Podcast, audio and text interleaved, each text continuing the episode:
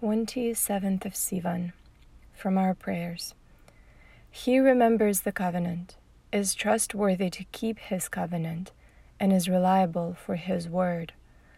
A blessing is recited when one sees a rainbow in the sky.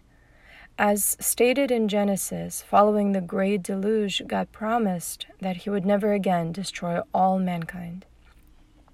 He designated the rainbow as an assurance that, regardless of how degenerate the world may become, God will allow it to survive. Our faith in humanity often falters. An assembly of the nations of the world applauds a ruthless dictator, a known cannibal.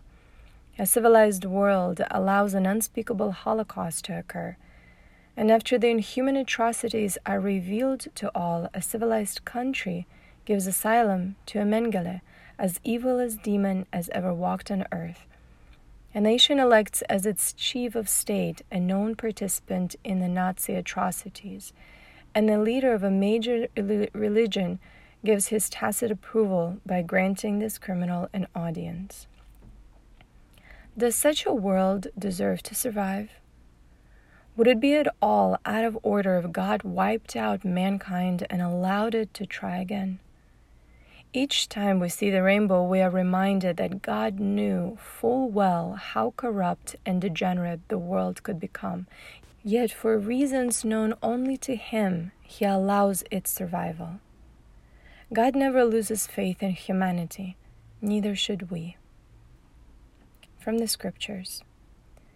If you would see the donkey of your enemy lying under his burden, do not allow yourself to desert him, but forsake everything else and hasten to his aid. Why does the Torah instruct us what to do when conditions of hatred prevail? Inasmuch as we should eradicate hatred from our hearts, why give instructions on how to behave in the presence of it?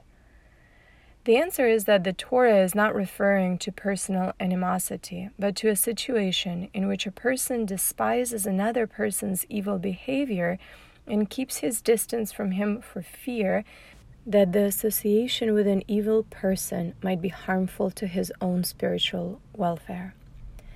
Even under such circumstances, says the Torah, be careful that condemning the evil behavior of another person does not progress to personal animosity.